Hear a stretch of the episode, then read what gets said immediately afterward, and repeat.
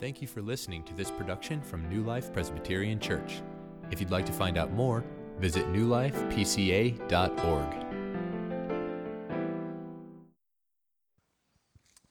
Okay, the rest of you can please open your Bibles to the book of Jonah this morning. The book of Jonah. Uh, if you didn't bring a Bible with you, that's okay. We have Bibles for you. They are located underneath the chairs in front of you. So you can reach forward and grab one of those Bibles. Uh, it will be important for you to be able to look at the scriptures because we're going to be looking at a lot of different verses throughout this book today. Uh, Jonah, by the way, is on page 451 of the paperback Bibles in the chairs in front of you. Um, probably most of you have come here this morning uh, with various concerns, worries, anxieties. Um, we are a people who are concerned about many things. We're concerned about money. A lot of us worried about money, paying the bills, paying the mortgage, retirement. Will we have enough money? Uh, a lot of parents worry about their children. Maybe you're coming today concerned about how your children are going to turn out. Um, what will they be like when they get older? Maybe you're concerned today about um, your weight your physical appearance. Um, you're, you're, you're, concerned about dieting and feel like you need to start that, or maybe you have started, it's not going so well, you're worried about that. If you're a student, you're back into school and you're maybe a little worried about how you're going to do. Papers are going to be due, exams are going to be due, you got to get grades. Uh, if you're uh, later in college, you're looking for a job, you're, you're concerned about that. Maybe you've got a boyfriend or a girlfriend, you're kind of concerned about how that's working out. Maybe you look at our culture and our nation, you, you have concern about how things are going in, in, our culture. Maybe you're a little bit worried uh, about that. All of these are, are legitimate concerns that many of us have. but my question to you here this morning is how many of you are concerned today about the scores of people who are perishing apart from faith in Jesus Christ? Is that a concern to you today? Has that been on your heart lately? That people all throughout the world do not know Jesus. And if they haven't placed faith in Jesus, they're going to perish. That's what the scriptures tell us. And that actually is what the book of Jonah is about. We are continuing through this sermon series, Route 66. We are going through the entire Bible here, one sermon per Bible book. We started, I don't know how long ago, it seems like we've been doing this forever. We're, we're continuing through. We're, God willing, going to get all the way to Revelation uh, eventually. And um, we are in the section of the Bible called the Minor Prophets. And last time, two weeks ago, Andrew preached for us last Sunday, but the Sunday prior, we looked at one of the most obscure, the most minor of the prophets, I called it, which was uh, Obadiah, a prophet that maybe most of you hadn't heard of. But today we look at the prophet that probably everyone here has heard of and knows something about, maybe the most popular minor prophet, Jonah. I mean, even children generally know the story of Jonah, Jonah in the whale, Jonah getting swallowed by the big fish. Almost everybody knows something about this story, but maybe not everyone knows the point of this book, which is to get us all to ask this question Do you have a heart for the lost? Do you feel your heart welling up with pity and compassion for those who don't know Jesus? That's what this book is forcing us to ask. And I'll show you how that takes place as we get into the text. So, just some basic information about Jonah. Um, who wrote the book? Well, we're not really sure. Uh, it could have been Jonah, maybe, but we, we, don't know. Scholars aren't sure. They're not sure either about the date of the writing of the book, probably sometime between the 8th and 3rd century before Jesus. Jonah is one of the earlier prophets. We, we know that, that uh, he prophesied um, during the reign of Jeroboam, during, uh, who was a king in Israel. So, one of the very early prophets, contemporary of Amos. And some of the significant events in Jonah, I just told you about this. Jonah being swallowed by the whale, that's what we know most of all. We also know about Jonah's preaching to the city of Nineveh. Those are the major historical events that take place. Uh, the themes that we see in the book of Jonah God's sovereignty over all creation, even over fish, uh, the importance of repentance, uh, but also God's love for all nations. That's really the primary theme God's love for all different kinds of people throughout the world. And uh, what I'm going to try to do here, when I get to these smaller books that are kind of more story oriented, I kind of feel like I need to try to give you an overview of the whole thing. And so that's what we're going to do. We're going to cover all four chapters. I'm not going to read all four chapters. I'm just going to get us started here with the first three verses. But I hope you have a Bible and I hope you have it open on your lap. And we're going to be going through all four chapters, and, and I'll be telling you here the story of Jonah. So please rise now for the reading of God's Word. Jonah 1, I'm just going to read the first three verses.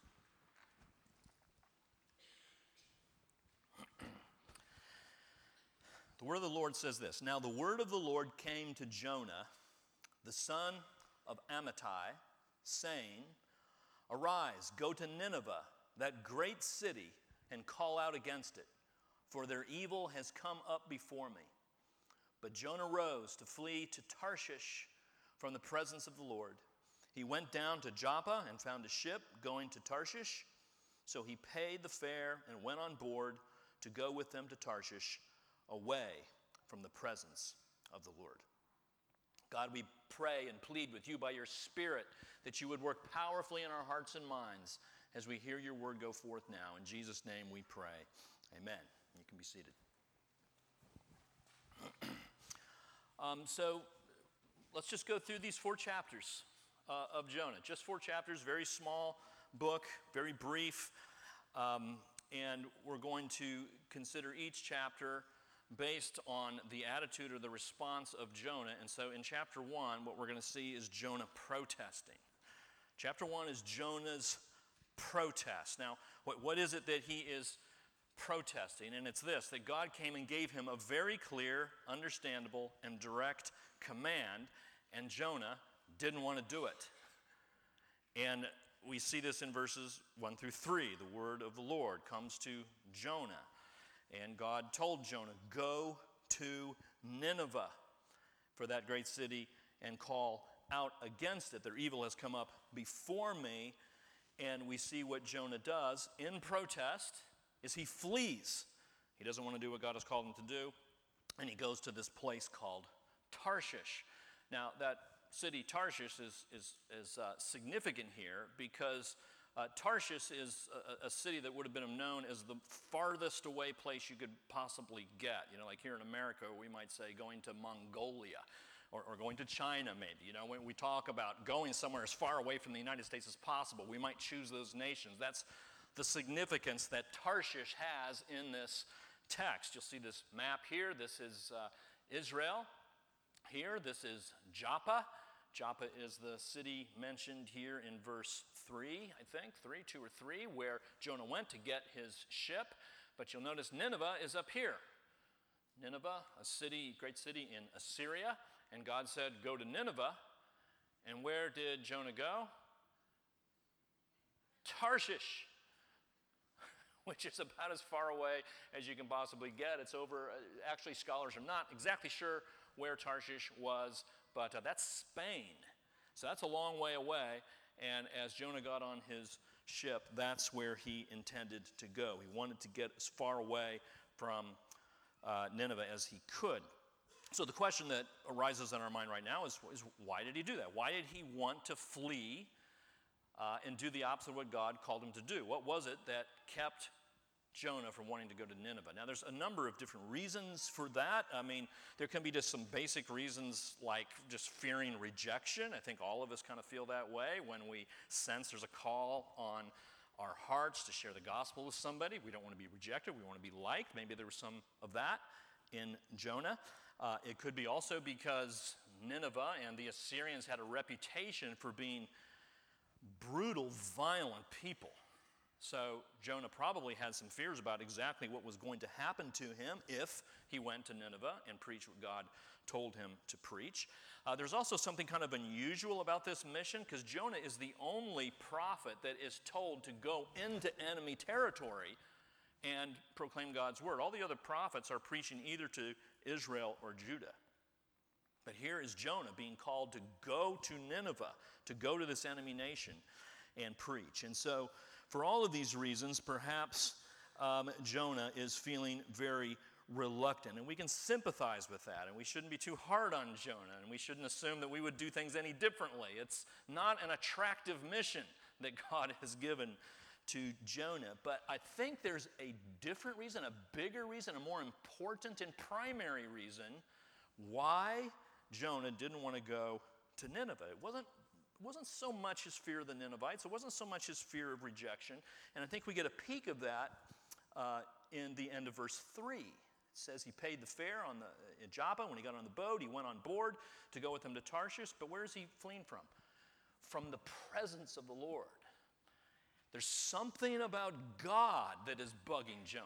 There's something about God that Jonah wants to get away from. It's not so much a fear of Nineveh, but something that he wants to distance himself from God. And we're going to find out what that is as we continue through this book. So the story continues. um, I haven't read this, but um, it, here's what happens throughout the rest here of chapter 1. Jonah gets on the ship. There's this big storm that comes up. He's on this ship with these pagan sailors. The sailors are, are terrified at this storm, and so um, they're calling out to their gods in verse 5. Uh, at the end of verse 6, we see that they're concerned that they're going to perish. And so here's, here's Jonah, here's the prophet, here's God's man. He's on this boat with these pagan sailors who are scared to death that they're going to die. What a great opportunity for Jonah to talk about the hope of eternal life, to talk to these people about the one true God. And what is Jonah doing? Well, we find out at the end of verse 5 that he's taking a nap. Jonah's tired. He's down in the boat and he's fast asleep there at the end of verse 5. And so, what the writer is trying to tell us here is that perhaps Jonah has a problem with having a heart for the lost. You've got an opportunity to speak to these pagan sailors. That They're pagans, right? They're calling out to their gods in verse 5. But Jonah would rather sleep. And so we see there's something not quite right here with Jonah, right? I mean, number one, he's fleeing from God, and number two, he's asleep when he has this opportunity to reach these people. So the story goes on here in chapter one. Um, uh, the sailors are very concerned about what has happened, so they cast lots. They find out that the reason why this storm is coming upon this boat is because of Jonah, because he was the one fleeing from his God. And so uh, they have this discussion, and Jonah says, Here, I know what will help. Throw me into the sea. And so the sailors take Jonah, they throw him into the sea, and the storm stops. And we see at the very end of chapter 1, if you want to look at verse 17, the Lord appointed a great fish to swallow up Jonah, and Jonah was in the belly of the fish three days and three nights. So, um, now I, I, know some of you might have some questions here, like what's going on? Really? You know, Jonah is swallowed up by a fish living in a fish? Is that what you're really telling us? That, that's really not the question that this chapter is trying to get us to ask. And if you want to really know the intention of the Spirit of God in the writing of this chapter, it would be to get you to ask this question Is God calling me to do something that I don't want to do right now? And am I in protest against what God is calling me to do? Is God reaching out to you? Do you sense God breaking into your life? Do you sense God calling you challenging you, convicting you, you don't like it, and you're fleeing from the presence of the Lord? Is that going on in your life right now? The writer of this book wants you to ask that question. So that's the first thing we see Jonah's protest. But the second thing we see is that Jonah prays. so we're moving on to chapter 2 now, quickly working through the book. Jonah prays. The amazing thing here, as Jonah gets into this belly of the whale, is that he doesn't die. he, he survives. He's alive in this whale, and, and he prays. Now, to get back to this question, I mean, how do we know this really happened? Did, did this really happen? You know, it's just, just a, a fairy tale or, or a, a, myth of some sort. Well, let me just show you this passage here from Matthew chapter 12. This is John, uh, excuse me, Jesus speaking. And Jesus says, For just as Jonah was three days and three nights in the belly of the great fish, so will the Son of Man be three days and three nights in the heart of the earth. So Jesus here is drawing a very direct comparison between two great events. One is his death on the cross, and his body being laid in a tomb, which, when he's speaking here, of course, that's future, but we, we regard that as historical, right? We believe that happened. That's central to our faith as Christians. And what Jesus is saying, well, in the same way that my death and resurrection were historical, so was it historical that Jonah was three days and three nights in the belly of the great fish. In other words, Jesus believed that this happened. He believed that Jonah really did get swallowed by a whale. And if Jonah, uh, if Jesus believed it, then, then we should as well. But what we see here in chapter 2, most significantly, is a verse at um, near the end of the chapters, the end of verse 9, a very important verse. Salvation belongs to the Lord. Do you see that? Very end of verse 9. Salvation belongs to the Lord. If you've ever wondered if there's a nice little tight nugget of a phrase that can describe the entire message of the Bible, this would be it, right here in Jonah chapter 2. Salvation belongs to the Lord. Salvation is something that comes to us from God. Salvation is something that God does, something that He performs, something that He accomplishes, something that He offers and gives and distributes as He wishes. Salvation is not ours to achieve, it's not ours to work for or to earn. It's not something that comes from us outwardly, it's something that comes from God to us to be received by faith. And we see here in this prayer of Jonah a, a very good picture of how the gospel really works because we know that Jonah deserves death. We know he deserves condemnation because what did he just do? He just resisted the call of God on his life. He just ran from God. That's the very essence of sin running from God, not wanting him in our lives and fleeing from his presence. And that's exactly what Jonah has done. But once he found himself then under the condemnation of God in the belly of this whale, what does he do? In verse 2, I called out to the Lord out of my distress, and he answered me.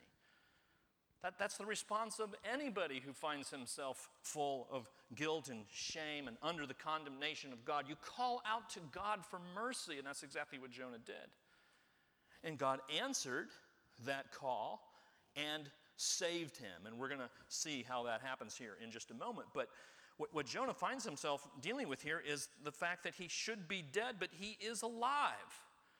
That there's a certain way God should have treated him, but he didn't. He's not being treated as his sins deserve here. That's the essence of grace and the essence of the gospel. Jonah should be dead, but behold, he is alive because of the grace of God.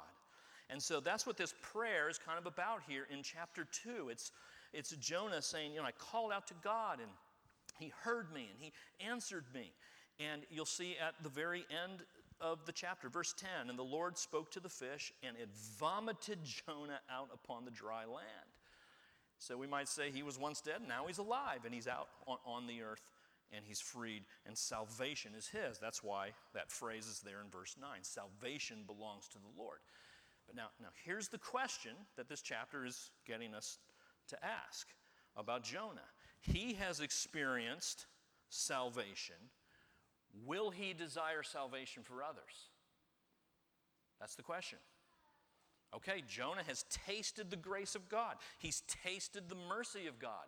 Now, will he want to extend that grace and mercy to other people? Or will he just want to hoard it? Will it just be his own little private comfort? Or will he have a heart for the lost now that he has tasted grace? And the application here is that friends, the, the, the, deeper grace is in your heart, the more you have tasted it, the more grateful you are for the mercy of God to you in the gospel, the more you will want other people to know it. If you have no desire to talk about Jesus to anyone, you have to ask yourself, how much do I really get grace? How much do I understand this? John Piper says it like this The more deeply we feel how undeserved and free was the grace that plucked us from the flames, the freer will be our benevolence to sinners. The more active and open will be our kindness and compassion to those who don't know the gospel. So, this is Jonah's prayer. Calls out for mercy, God saves him. And then we move on to the third chapter. Jonah preaches Jonah preaches.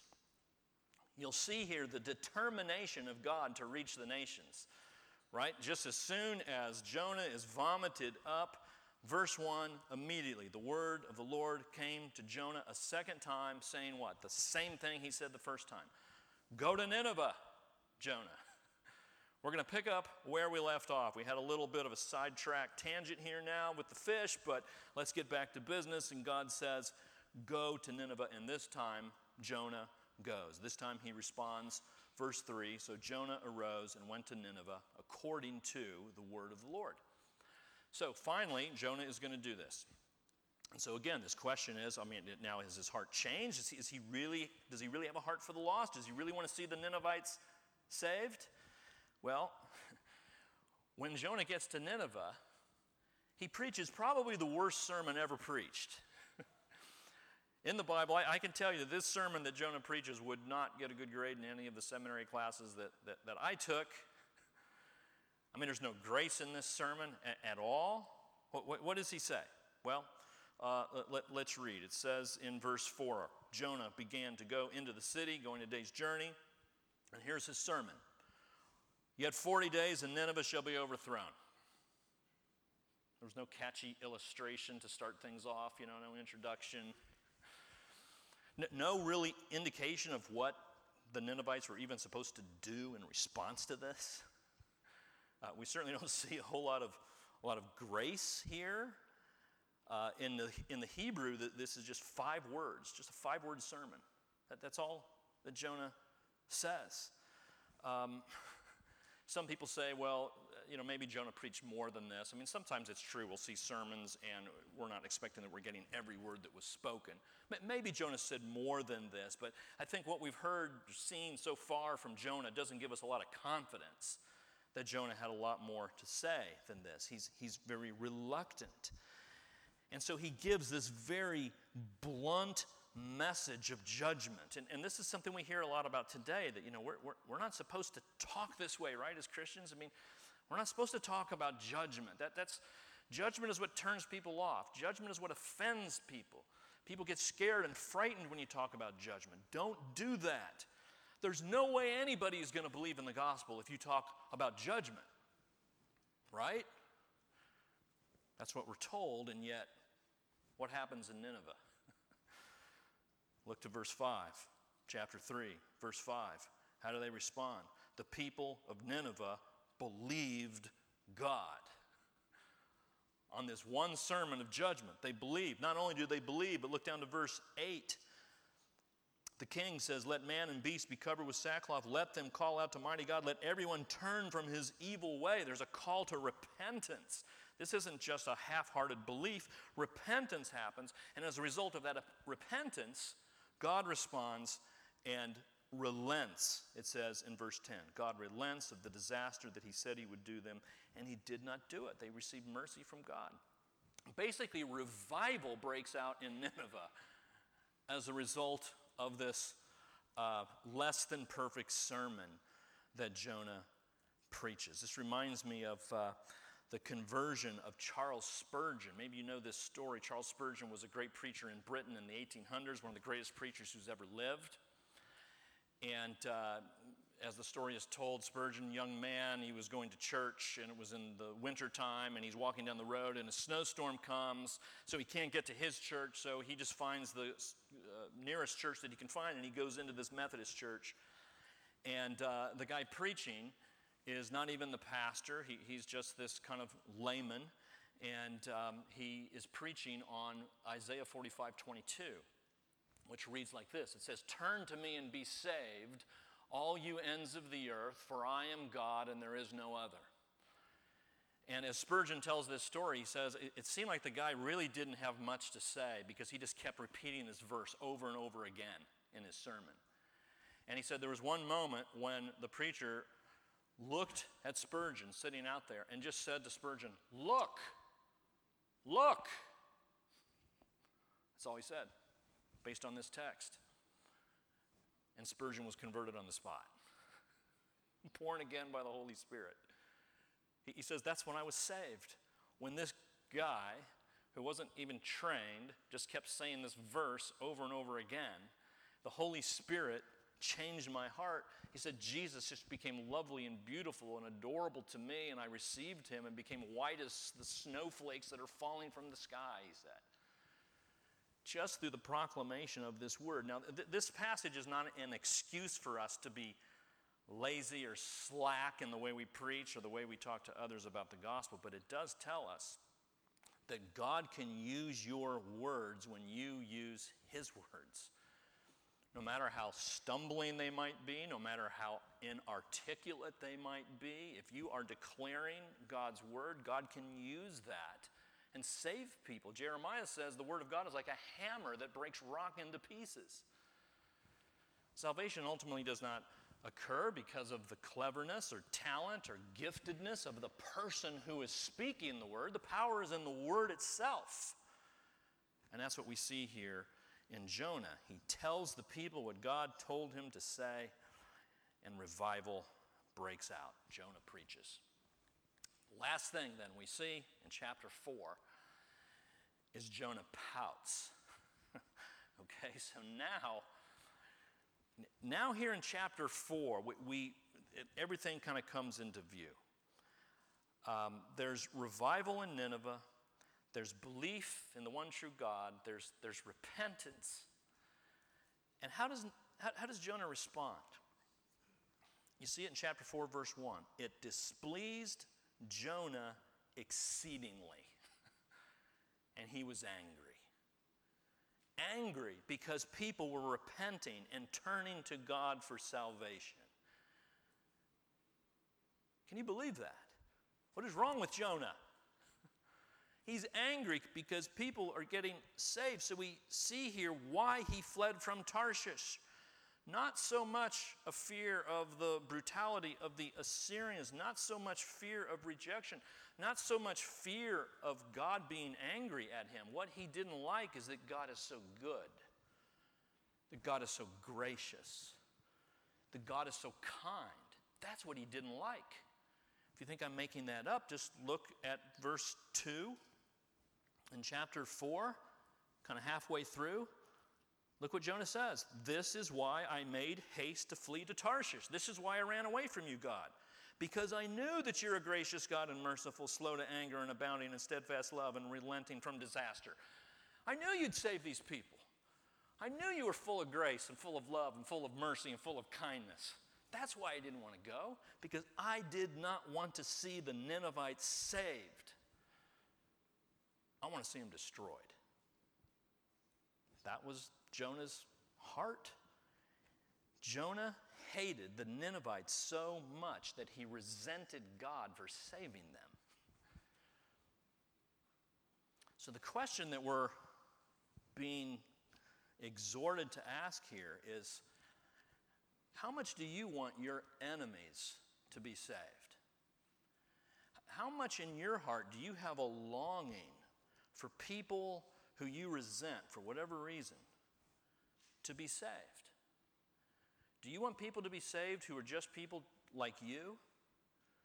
Other people who act like you and look like you, your friends? What about the people you hate? Who do you hate? Maybe it's somebody in your family, maybe it's a brother or sister, maybe it's an, an in law, maybe it's an ex wife, an ex husband. Your heart is filled with resentment against that person, and you want them destroyed. Maybe it's somebody of another race. Maybe it's people who support Bernie Sanders. Maybe it's people who support Donald Trump. You hate them. Maybe it's people in the LGBT community. Maybe it's people who call themselves white supremacists. Do you hate them? Do you resent them? Is your heart filled with animosity toward them? Do you want to see them saved? Do you? That's the point of Jonah. This book is exposing in all of us the fact that the people we want to be saved are the people that we like and that are like us. And so, as the story goes on, uh, what happens is in chapter 4, God appoints a plant that gives some shade to Jonah. So, what Jonah does, he goes to the outskirts of the city to kind of watch, and he wants to see what happens here. You know, is God going to destroy the city or not? He said he was going to relent. I think what Jonah was probably thinking is, I hope that God repents of his relenting and destroys him anyway. So he's out there watching. You know, maybe we'll get some destruction and some fireworks here. And it's very hot, and so this plant comes and it gives Jonah some shade. And uh, then in verse 7, it says God appoints a worm, sends this worm, and the worm uh, eats the plant. The plant wilts and dies. And so now Jonah doesn't have his shade. And we read here that Jonah is absolutely devastated because this plant has been taken from him. He, he's just overcome with sorrow. He wants to die. That's how much this is bothering him. The fact that a plant died. And so, what God does here in chapter 4 at the end of the book is he uses this as an object lesson. Basically, he says this Jonah, you're so upset about this plant perishing. You be at least as concerned about the people in Nineveh perishing? That, that's, that's the point. God is pointing out the absurdity of this situation. You don't want a plant to die, but you're okay when 12,000 people in Nineveh die? People made in the image of God, not 12,000, 120,000, it says in verse 11. You're more concerned about a plant than a person, than multiple people?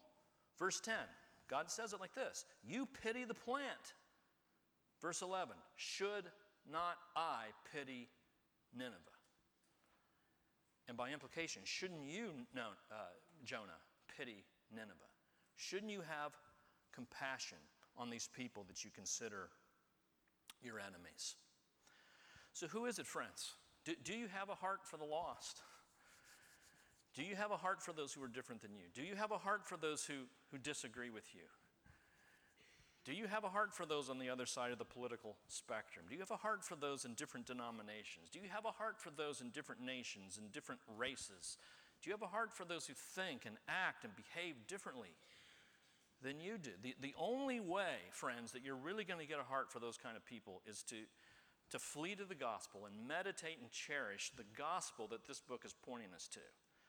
Because what, what Jonah should make us think of is this wonderful truth that, that for you, friends, for you Christians, and for me, God didn't appoint a, a fish to save us, he, he appointed someone much better. He appointed the God man, the Word made flesh, the Lord Jesus Christ, appointed for your salvation. And, and this, this Jesus was not thrown overboard, he was hung up on a cross. Just as Jonah was sacrificed in a sense, so was Jesus sacrificed, hung on a cross and died there and shed blood for your sins and for mine. And what a wonderful thing to, to believe, and that is that when the Father called upon the Son to go and save you, Jesus didn't run to Tarshish. Jesus didn't run away from you, He ran towards you. He ran after you. He pursued you in His goodness and in His mercy and in His kindness. He pursued you, His enemy, and made you His friend. And so, Lord, uh, so think about that. Meditate on that. Cherish that. We're, we're going to meditate more on that as Pastor Brian comes forward and, and leads us in the bread and the cups. Extra time for us to think about what Jesus has done for us and our prayer here today is that the gospel would, would move us not to long for the destruction of our enemies, but to long for their salvation, because that's what God longs for. So let us long for it as well. God, thank you for the book of Jonah. We thank you so much, Father, for all that you teach us through the richness of your word. Please give us hearts of compassion and grace for all the nations and for all people. In Jesus' name we pray.